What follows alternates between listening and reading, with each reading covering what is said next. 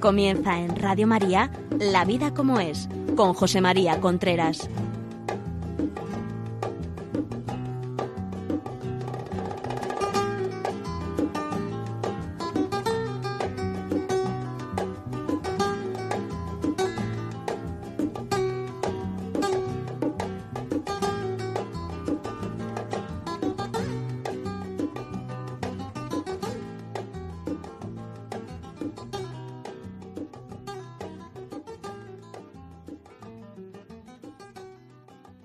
Amigos, ¿cómo están? Aquí estamos nuevamente en La Vida como es, el programa que quincenalmente eh, emite Radio María sobre temas relacionados con la familia, la educación de los hijos, la sexualidad, el noviazgo, relaciones matrimoniales, etcétera, etcétera, etcétera.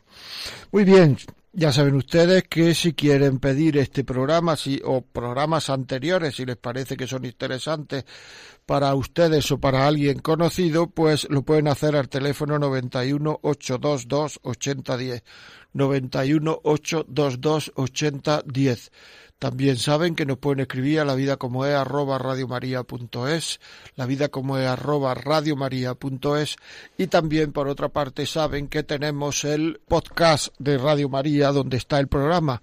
Es decir, ustedes entran en Radio María, van a podcast, y dentro de podcast buscan La vida como es y ahí están todos los programas del año colgados y los pueden escuchar si quieren. Por supuesto, este a partir de mañana o pasado estará colgado también. Este programa se llama Siete reglas de oro para vivir en pareja 2. En el anterior programa, hubo un anterior programa en el estuvimos hablando de siete reglas de oro para vivir en pareja. Les recuerdo que hablamos en esas reglas de oro hablamos de unos temas que son interesantes como Primera regla de oro, cuidado de los pequeños detalles. Decíamos que los grandes detalles, no, los grandes detalles que se hacen, las grandes cosas que se hacen, no rompen una pareja. Lo que rompe una pareja son los pequeños detalles que se dejan de hacer. Lo explicamos detenidamente en el anterior programa. La segunda regla de oro que dijimos fue no sacar libra, lista de agravios del pasado. Agravios, me has hecho esto, me has hecho lo otro, etcétera, etcétera. Esa lista no solamente no sirve para nada, sino que desune muchísimo. Hablamos del perdón y tratamos un poquito más a fondo esto en el programa anterior. El tercer, la tercera regla de oro que dimos fue evitar las discusiones innecesarias, que son casi todas. Dijimos cómo, consecuencias de, la, de las discusiones, etcétera. Esforzarse, cuarta regla de oro, por conseguir habilidades de comunicación, habilidades comunicativas interpersonales. Sexta regla de oro, perdón, quinta regla de oro, alcanzar una sexualidad positiva, madura. Sexta regla de oro, alcanzar una sexualidad madura, muy importante, muy importante. Y de, quinta regla de oro. Y además, sexta regla de oro, vamos a hablar del papel de los sentimientos, inteligencia y voluntad en la pareja.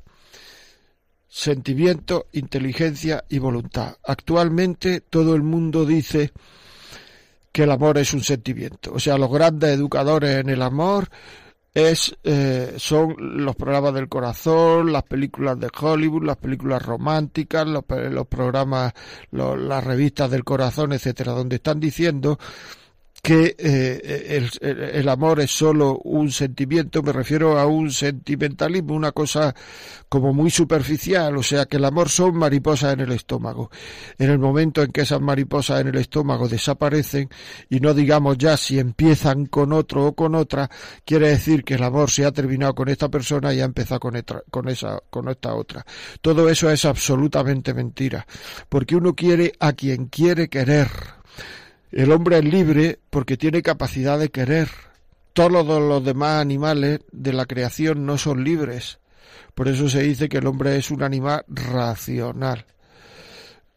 Porque puede pensar, y si puede pensar puede querer, y puede elegir el objeto de sus cariños. Los demás animales de la creación no pueden querer, a lo mejor pueden tener lo que parece afectividad, como en algunos perros, algunos orangutanes, algunos gatos, algo de afectividad, algo de, pero eso no es querer. O sea, mm, si el hombre es libre, decía, es porque puede querer y uno puede elegir a sus cariños. Las mariposas en el estómago vienen cuando vienen y se van cuando se van.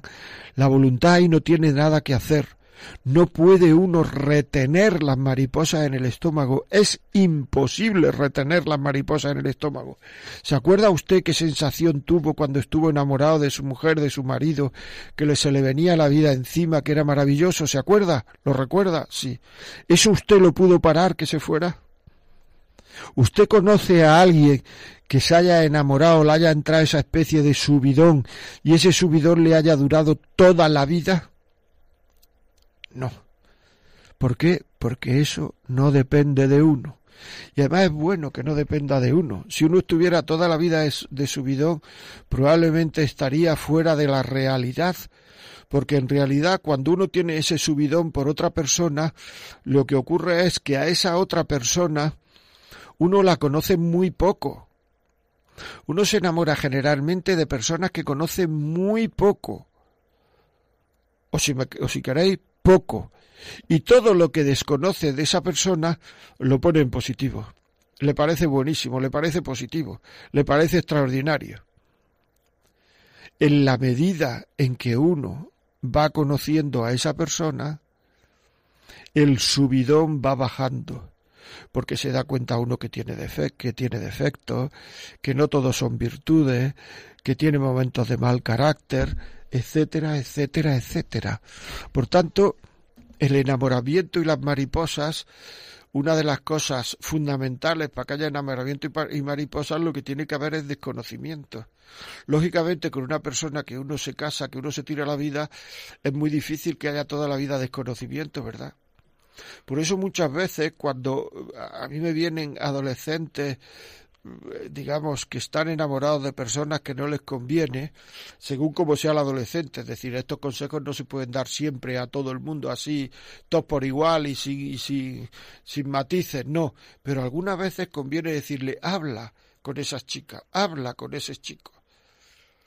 Y cuando ha hablado dos o tres veces se ha desencantado, porque todo lo que tenía en la cabeza, todo lo que tenía en la cabeza era poner en positivo aquello que desconocía y se da cuenta, pues a lo mejor que, que tiene muy poca educación, que no, porque adolescentes, estoy diciendo adolescentes, no me refiero solo a personas de 15, 16, 17 años, no, no, estoy hablando de adolescentes que hay muchísimos adolescentes, 25, 30, 35 años, muchísimos adolescentes. ¿eh?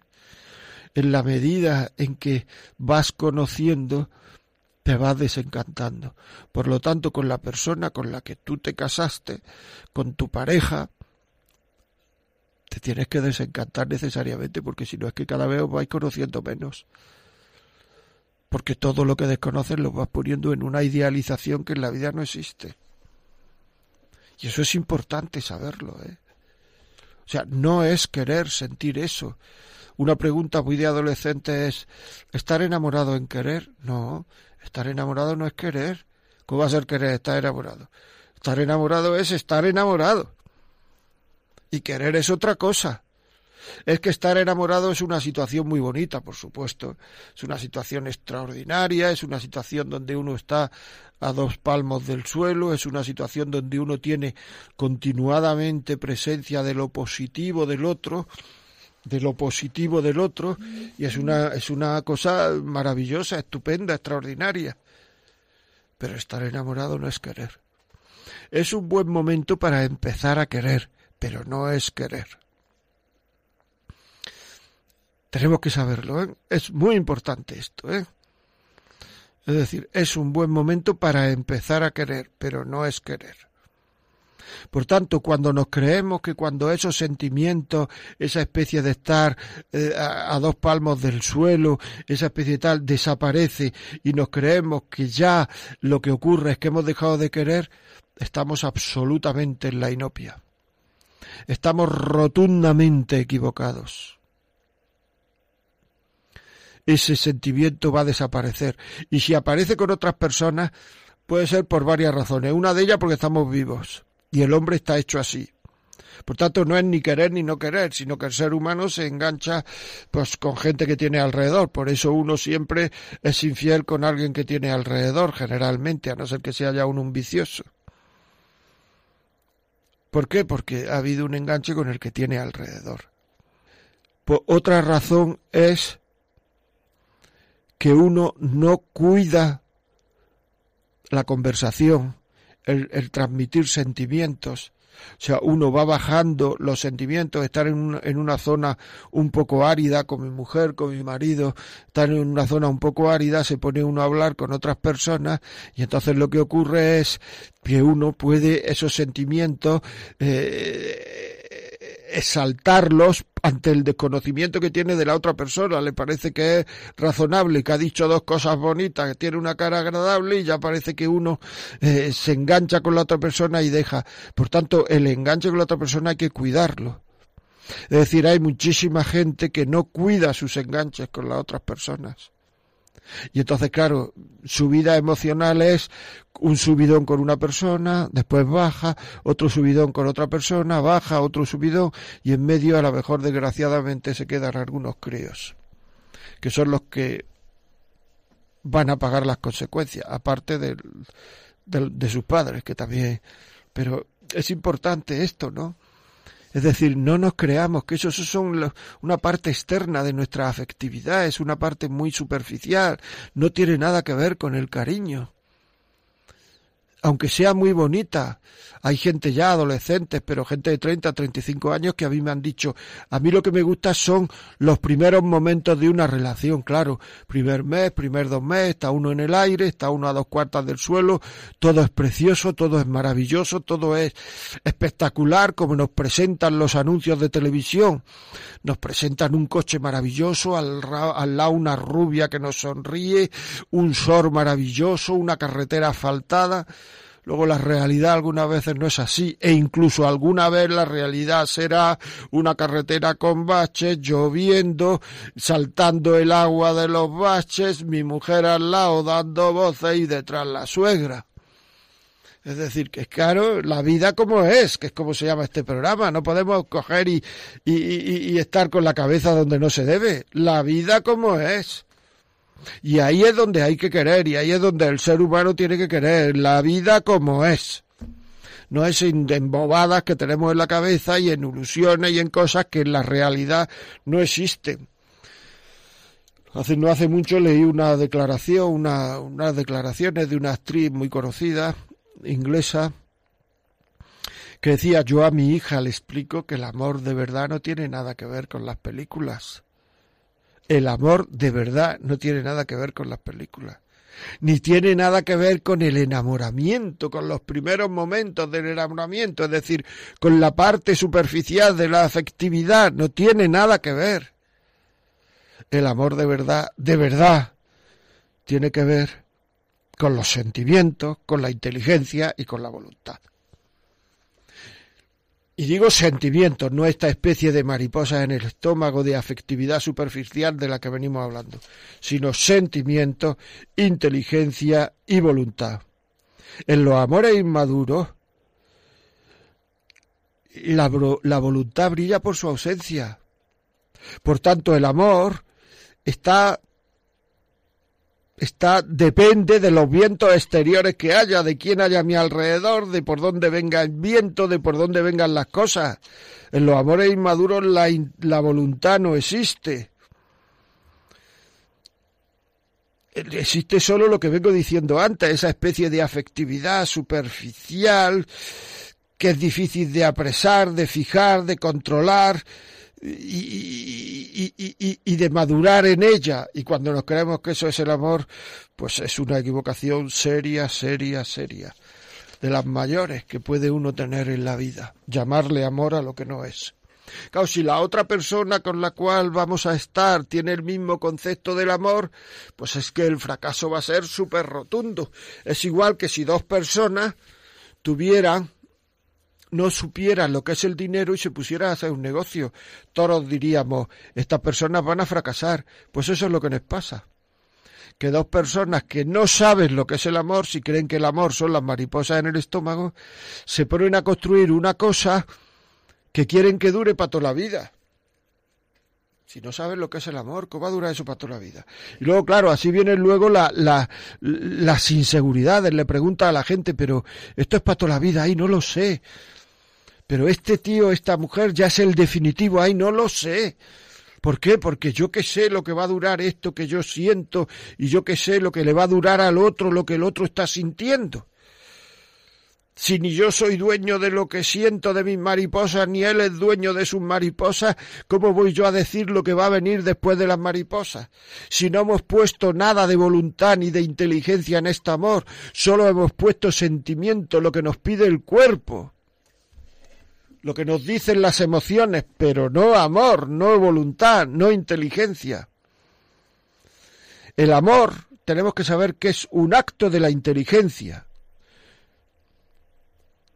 lo que quiere decir un acto de la inteligencia, que hay que saber llevar a la otra persona. Qué bien fulanito, menganita lleva a su mujer, a su marido. Pues saber llevar a la otra persona para que la otra persona siga queriendo y que me sepan llevar para que yo siga queriendo, requiere utilizar la cabeza y la experiencia. Y eso es la inteligencia. Utilizar la cabeza y la experiencia pasada que yo tengo. Y eso tenemos que utilizarlo sin que esa relación pierda frescura, sin que pierda lozanía. Perderá las mariposas, pero no frescura y lozanía. ¿Me explico? Es que es muy importante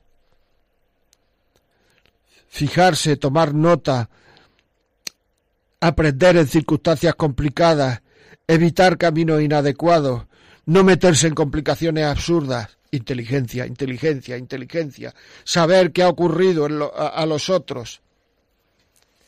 Hay gente que solo ha visto parejas de, de mariposas en el estómago. Muchas veces hay gente que no ha visto de verdad quererse a una pareja de verdad, con el corazón, con la inteligencia, con, el, con la voluntad, con, el, con sacrificio. Quiere hasta que te duela, decía la Madre Teresa porque hay veces que duele querer, que el esfuerzo cuesta mucho trabajo, porque uno va contra pelo, uno va contra sentimientos, pero eso es querer. Yo quiero porque quiero querer. Hay gente que no ha visto nunca eso y cree que ellos van a querer a base de y que sus sentimientos y sus mariposas van a durar toda la vida porque sí. Y luego cuando, cuando le vienen dura y cuando se dan cuenta que los mariposas no dura y cuando se dan cuenta, entonces, es que yo no pensé que a mí me iba a ocurrir esto, pero ¿por qué no te va a ocurrir a ti? Si estás viendo que le, que le va a ocurrir a todo, lo, a todo el que tienes alrededor, ¿por qué a ti no te va a ocurrir? Claro, es una falta de madurez, una falta de, de, de, de, saber analizar. Es decir, uno ve que al que fuma le da cáncer de pulmón y dice, yo no fumo. No, pero es que yo voy a fumar y no me va a dar cáncer de pulmón. Y luego cuando me da cáncer de pulmón dice, pero ¿cómo? Pues chicos, si eso es lo que te están diciendo. Uno ve que come mucha grasa y tiene el colesterol alto. Bueno, pues yo voy a seguir comiendo. Pero ¿cómo es que lo, cómo es que lo tengo alto? Pues porque eso es lo que le pasa a la gente que come mucha grasa. Uno ve gente que solo sigue por los sentimientos en su matrimonio, que, que solo se unen los sentimientos, las mariposas en el estómago. Cuando esas mariposas bajas empiezan a tener problemones, y entonces les pasa a ellos y dice, anda, ¿cómo? Claro, porque lo ha enfocado mal, porque estáis dos personas unidas y no sabéis lo que es querer. Es que esto de querer es sí que sacrificio. No, es que yo no, pues entonces no, no te sacrifiques, pero no te, no, no te enamores. Ya la canción popular decía, el que quiera tener el que no quiera tener amores, el que no quiera tener dolores, tenga la vida entera libre de amores. ¿Cuántas verdades dicen las canciones populares? El que no quiera tener amores, tenga la vida entera libre de amores. El que no quiera, a ver si lo digo bien, por favor, el que no quiera tener dolores, tenga la vida entera libre de amores. El que no quiera tener dolores, tenga la vida entera libre de amores. Así es. Así es. Es decir, que saber que el tener amores, el tener amores, nos va a llevar a sufrir para mantener esos amores, para querer, para... ¿Cuánto sufre uno por los hijos? Y es que no los quiere. Entonces, ¿por qué queremos que el amor de pareja... Es que el amor de pareja es distinto, sí, es distinto. Hay amores que se pueden perder y amores que no se pueden perder. El amor de pareja es de, los amores que se pueden perder. El amor de los hijos es de los amores que no se pueden perder. Pero en el terreno de sufrir por amor, se puedan perder o no, ahí está cuánto hemos sufrido nosotros con nuestros hijos, yo con los míos y tú con los tuyos. Pues uno también tendrá que sufrir con su mujer o con su marido de vez en cuando. ¿Por qué? Porque eso es el amor. El amor algunas veces o muchas veces o de vez en cuando requiere sufrimiento. Si nos creemos que el amor es solo jiji, jaja, como ahora mismo se cree mucha gente. Ahora mismo se cree mucha gente que el noviazgo va bien porque nos lo pasamos bien. Hombre, yo no digo que en el noviazgo haya que pasárselo mal, pero el noviazgo irá bien porque nos vamos conociendo porque vamos viendo que el otro es lo que yo buscaba para mí, porque vamos viendo que, o sea, el noviazgo va bien, porque ¿cuál es la finalidad del noviazgo? La finalidad del noviazgo es conocer a otra persona para ver si yo puedo compartir mi vida afectiva, mi vida económica, mi vida emocional, mi vida, eh, yo que sé, paternal, mi vida espiritual, mi vida con él. Si no la puedo compartir, pues tendré un problema. Así es. Estamos en siete reglas de oro para vivir en pareja. En un programa anterior ya dijimos cinco y estamos diciendo las seis y la séptima. Estamos en las seis. Vamos a hacer un pequeño parón y continuamos enseguida.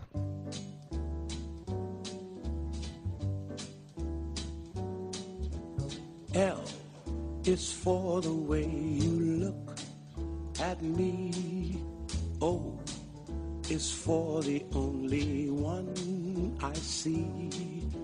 V is very, very extraordinary. E is even more than anyone that you adore can love, is all that I can give to you.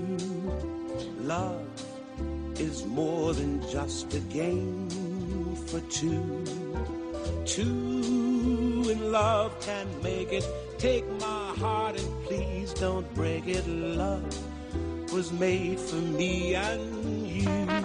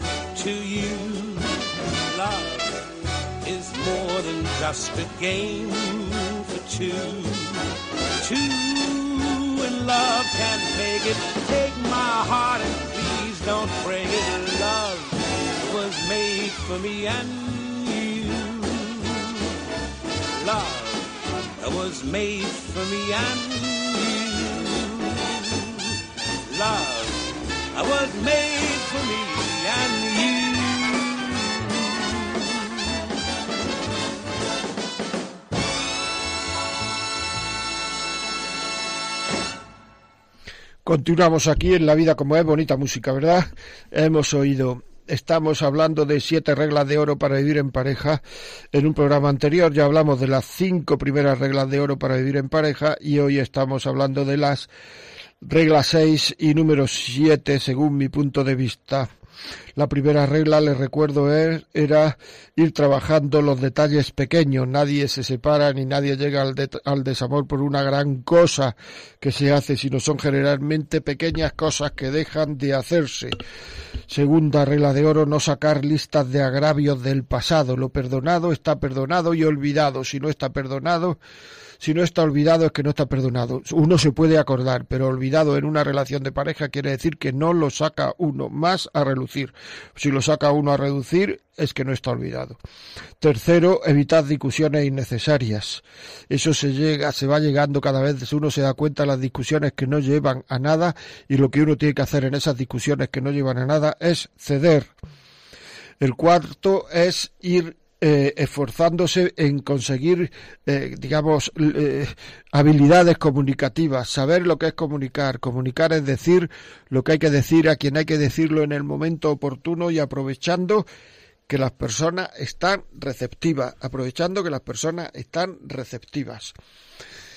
Muchas veces eh, hablamos sin, sin ser el momento oportuno, hablamos por dejar al otro callado, hablamos por, por, por, por, soberbia, hablamos por inoportunamente, hablamos cuando el otro no está receptivo, hablamos a la persona que no se lo tenemos que decir, decimos aquello que no tenemos que contar, que no lleva a nada, etcétera, etcétera. Después el sexto es una el quinto, perdón, sexualidad positiva. Hablamos también en el programa anterior, siete reglas de oro para ir en pareja, uno, así estará en el podcast y así se puede pedir si usted quiere que se lo mandemos al 91822 8010, 91822 8010. Y hoy hemos hablado, estamos, vamos, estamos comenzando, estamos ya mediado el programa, lo que pasa es que es un, es un punto interesante saber el valor de los sentimientos, de la inteligencia y de la voluntad en el amor. Es decir, diferencia que hay entre sentimiento y mariposa en el estómago. Claro, porque es que alguna vez alguien me ha dicho, pero bueno, es que entonces los sentimientos no existen en el amor, pero ¿cómo me estás diciendo? Los sentimientos no van a existir. Yo estoy hablando de las mariposas en el estómago de esta especie del enamoramiento, que estar enamorado, esa especie está a dos palmos del suelo, eso no es querer, pero siente el sentimiento de agradecimiento, sentimiento de culpa, sentimiento de perdón, el sentimiento mm, de seguridad, el sentimiento de plenitud, todos sentimientos y otros que no he dicho, existen en el amor de una manera absolutamente eh, profunda, seria, razonable. Es decir, que es que tenemos, tenemos que saberlo.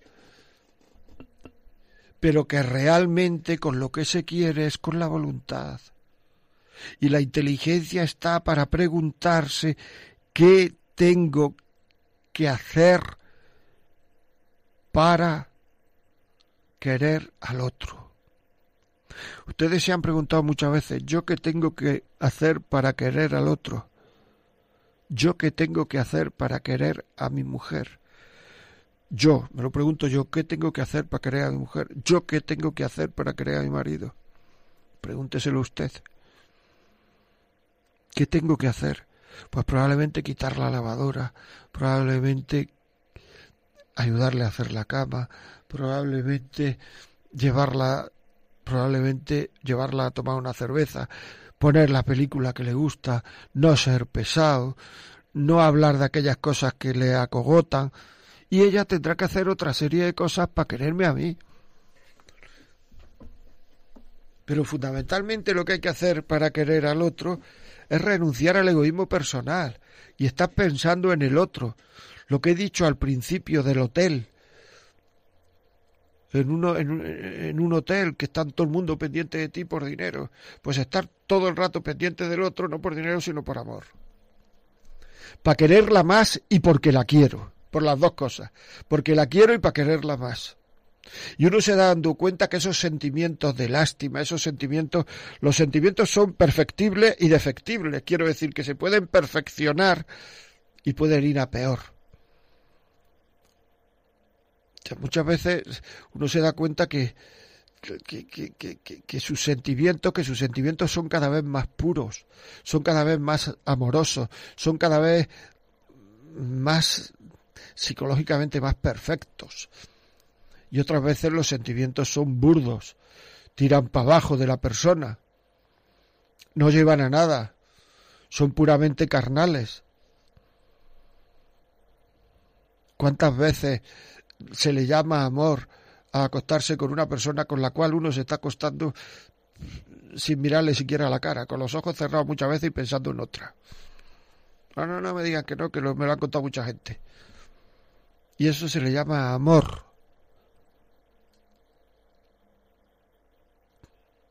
Y si además no consigo lo que esperaba, me pido un cabreo. Con perdón. Hombre, por Dios la inteligencia, meter la inteligencia en el amor. Es una de las grandes cosas que están sucediendo actualmente y por la cual hay tanto fracaso. No se está metiendo la inteligencia en el amor. La inteligencia, el saber por qué hago las cosas, el uno aprender de amor, de qué es amar, qué es amar a una mujer, qué es amar a un hombre. Eso hay mucho que profundizar, mucho que aprender. No poco, mucho que profundizar y mucho que aprender en eso cómo salir de uno mismo para entregarse al otro. Si a ti te dijeran ahora mismo que hicieras una cosa muy difícil y te daban un euro, probablemente no lo harías. Pero si te dijeran que hiciera una cosa muy difícil y que te daba que tu hijo iba a ser premio Nobel, pues probablemente te pondrías a hacerlo. Y si la cosa es difícil y costosa, sigue siendo difícil y costosa. Lo que pasa es que la inteligencia le ha propuesto una razón más grande a la voluntad para hacerla. Pues igual, si tú tienes muchas razones por las cuales debes querer a tu mujer, porque así ella se, encuentra más a gusto, porque así mi hijo se siente más querido, porque van a ser más estables mis hijos, porque van a, ser más mm, capaces de aportar a la sociedad, porque así me hago santo, voy al cielo, porque tu, tu camino de ir al cielo es a través del corazón de tu mujer o a través del corazón de tu marido, ¿eh? No tiene otro camino, ¿eh? Salvo casos excepcionales y salvo pero el camino natural es a través del corazón del otro. porque así estoy agradando a Dios, porque y todo esto lo argumentamos, lo tenemos, lo, lo pensamos, lo deglutimos. Entonces no es mucho más fácil querer, no es mucho más fácil callar cuando creemos que tenemos razón, no es mucho más fácil evitar discusiones innecesarias, no es mucho más fácil no sacar la lista de agravios. Ahora, cuando yo no tengo ningún motivo para querer al otro, ninguno, es que hay veces que uno se pone a querer al otro es que no tiene ningún, o sea, a preguntar, pregunta al otro y dice, bueno, pero tú, o sea, ¿qué os une? Nada. Pues la solución no es romper, la solución es poneros a hacer cosas que os unan. Me impresionó mucho una señora de un matrimonio con 100 años, ciento y pico, que llegaron los dos vivos, que le preguntaron a, a preguntaron que cómo habían, después de 75 años, estaban celebrando los 75 años de casados, cómo habían llegado allí en medio de las dificultades que tenía la vida. Y entonces dijeron, es que nosotros somos de una época donde lo que estaba roto se arreglaba, donde las cosas que no funcionaban había que recomponerlas. Es así. lo que no funciona hay que recomponerlo. No coger y decir lo que no funciona, lo que hay que hacer es tirarlo e irme a por otro, que tampoco funcionará antes o después. Y entonces irme a por otro. No hace mucho al terminar la conferencia se me acercó un señor y me dijo, yo estoy separado y estoy ahora con esta chica, ¿puede usted explicarle? Estaba la chica ahora, es que quiere separarse de mí, que luego cuando uno se va con otro al poco tiempo es lo mismo. Es lo mismo que con el primero. Cuando lo vi aparte le dije, y además no es lo mismo, porque ese nuevo ya no es el primero. Y me dijo, lleva usted razón. Porque ese nuevo ya no es el primero. Irse la primera vez cuesta mucho, la segunda, hacer la maleta cuesta mucho menos, y la tercera se va a uno rápidamente. Porque ya no es el primero. Y una sensación negativa acompaña al ser humano muchas veces de por vida. Estoy hablando de experiencia, de lo que me dice la gente. Inteligencia y luego voluntad. Que voluntad es ¿Dónde está la libertad humana? En la voluntad. Yo hago lo que quiero porque quiero, la voluntad. ¿Dónde está el amor humano? En la voluntad. ¿Qué es querer? Querer es querer querer. El esfuerzo que uno hace por querer ya es querer. Ojo. El esfuerzo que uno hace por querer ya es querer. Muy importante esto, ¿eh? Porque estamos acostumbrados, y lo estoy diciendo desde el principio de este programa, a que querer es sentir, que no tiene nada que ver que muchas veces en el amor, muchas veces uno va contracorriente, que uno tiene que atravesar el desierto, que uno va y no siente, que va, que va, que va, que va y que va, y no siente nada. Y además esas cosas, la lucha que uno tiene por querer, no la tiene que compartir con el otro. Uno quiere y uno se tiene que mostrar ante el otro como si uno estuviera siempre enamoradísimo. Y ese mostrarse como, eh, como si uno estuviera siempre enamoradísimo, eso también es querer. Porque la comedia forma parte del amor. Y ahora, lógicamente, como se le está llamando amor a sentir, nada más que a sentir, pues entonces se dice que la comedia es desamor. No es verdad.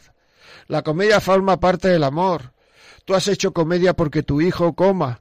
Tú has hecho comedia porque tu hijo se quede con los abuelos con una canguro para iros vosotros un ratito a despejaros. Tú has hecho comedia porque al niño le pongan unas inyecciones y se tome un jarabe. ¿Por qué has hecho todas esas comedias? Porque lo quieres.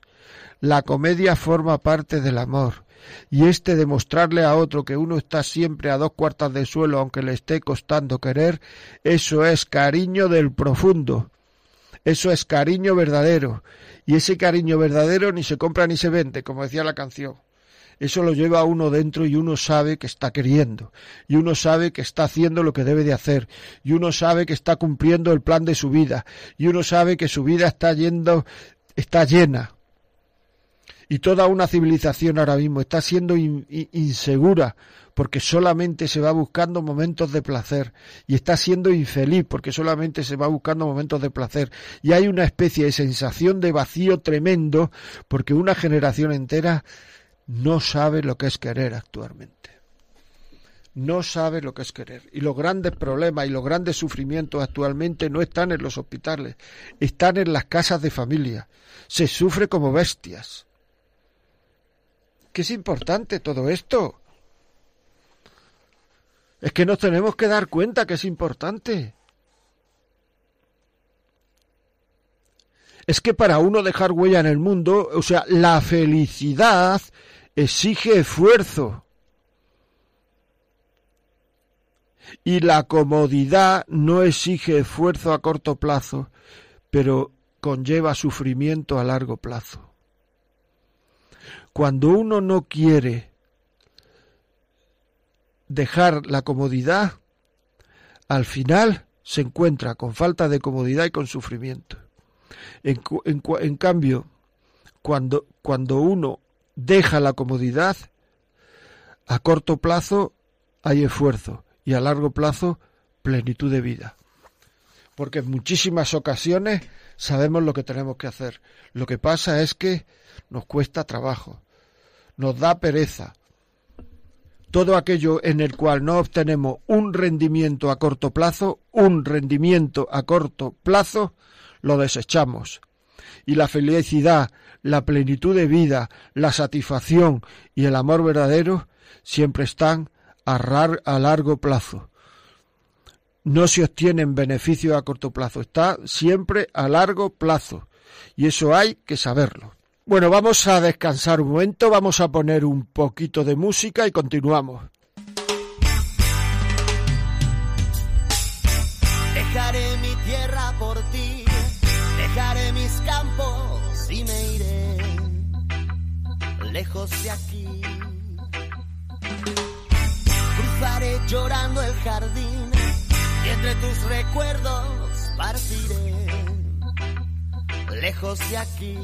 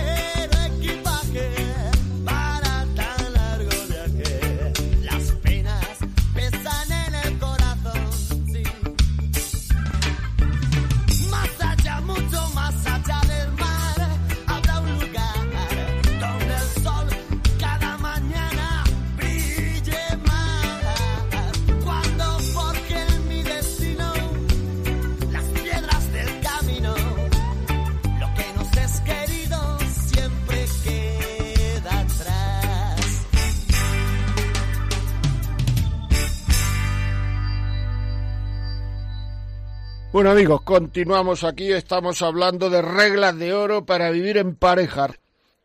En un programa anterior ya hablamos de las cinco primeras reglas de oro para vivir en pareja y hoy estamos hablando de las reglas 6 y número 7. Vamos con la séptima regla de oro para vivir en pareja. Para que una pareja marche bien es necesario compartir una espiritualidad vivida. Se mezclan aquí lo natural, lo sobrenatural, lo físico, lo metafísico. Un sentido de la vida común, por lo menos en las cosas más importantes. Saber cómo hay que educar a los hijos, saber cómo tenemos que vivir la sexualidad, saber cómo si hay causa grave vamos a espaciar a los hijos y que todo eso esté unido a una espiritualidad. Si no, o sea, ¿por qué ahora mismo hay tanta infelicidad dentro del terreno de la sexualidad? Porque no queremos exigirnos a corto plazo y nos viene el vacío y la infelicidad a largo plazo. Porque algunas veces vivir conforme a la ley humana y vivir conforme a la antropología humana y también vivir conforme a la ley de Dios exige un sacrificio y no nos da la gana y eso conlleva a un vacío tremendo en el futuro. En el futuro cercano, en el terreno de la sexualidad. Por tanto, el, el otro día estuve hablando con un chaval que se iba a casar y le pregunté, ¿tú has hablado con tu novia de cómo vais a educar a vuestros hijos? ¿Tú has hablado con tu novia si tenéis medios económicos de a qué colegio queréis que llevéis a, vuestros hijos? ¿Tú has hablado con tu novia de cómo quieres tú que sean las relaciones con tu familia política y las relaciones de ella con tus padres? ¿Tú ha- has hablado con tu novia de cómo quieres si no podéis tener hijos, ¿cómo os vais a mover? ¿Qué pasaría? Tú has hablado con tu novia en caso de una enfermedad grave, ¿cómo hay que llevarla? Tú has hablado con tu novia en caso de cómo se espacian los hijos, de acuerdo con tus creencias. Tú has hablado. ¿Sabéis lo que me contestó? Bueno, esas cosas hay que hacerlas cuando surjan. Lógicamente no van a surgir en el noviazgo. Cuando surjan en el matrimonio ya no vuelta atrás y hay unos líos tremendos. Tremendos. ¿Por qué? Porque esa especie de espiritualidad vivida común no existe. Porque es que va cada uno por un lado porque es que no tienen la misma, eh, el mismo filosofía, el mismo sentido de la vida fuerte. Porque ese sentido de la vida, esa espiritualidad, esa filosofía común, eso natural y sobrenatural, etcétera, es el cemento sobre el que se va a edificar esa pareja en los avatares de la vida, porque la vida no es muy larga, pero es muy ancha y pasa de todo y va a haber que lo van a echar del trabajo, y va a haber enfermedades, y va a haber niños con problemas, y va a haber no niños, y va a haber... Y todo eso tenemos que hablarlo para ver cómo lo vamos a vivir eso. Y cómo se solventan esas cosas. Porque luego viene y todo es sorpresa.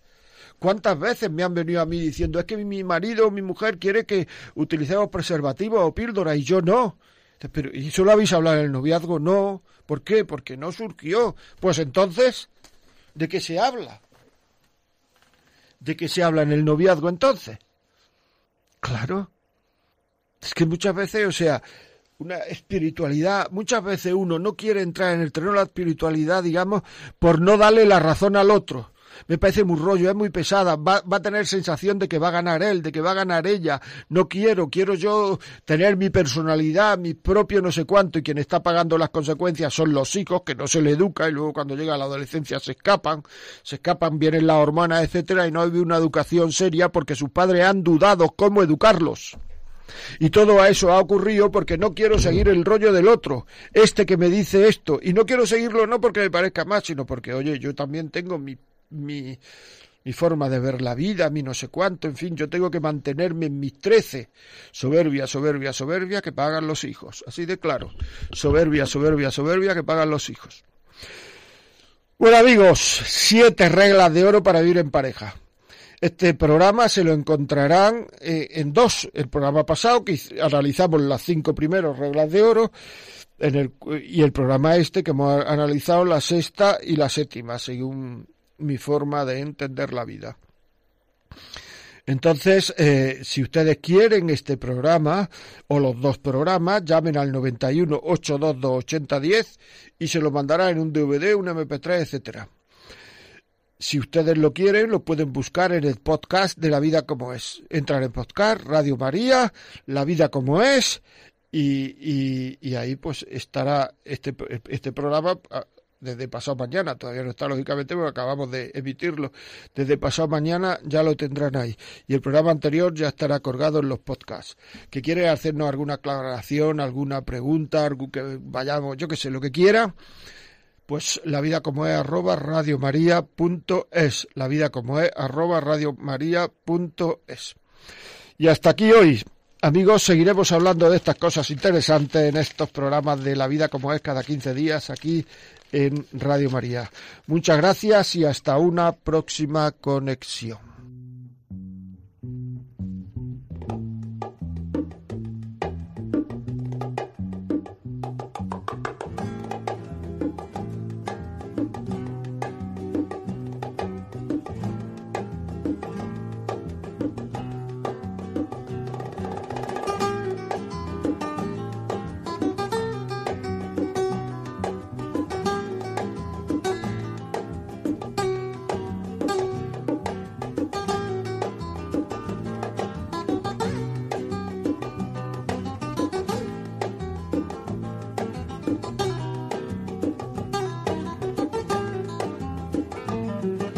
Y así finaliza en Radio María La Vida como es, un programa dirigido por José María Contreras.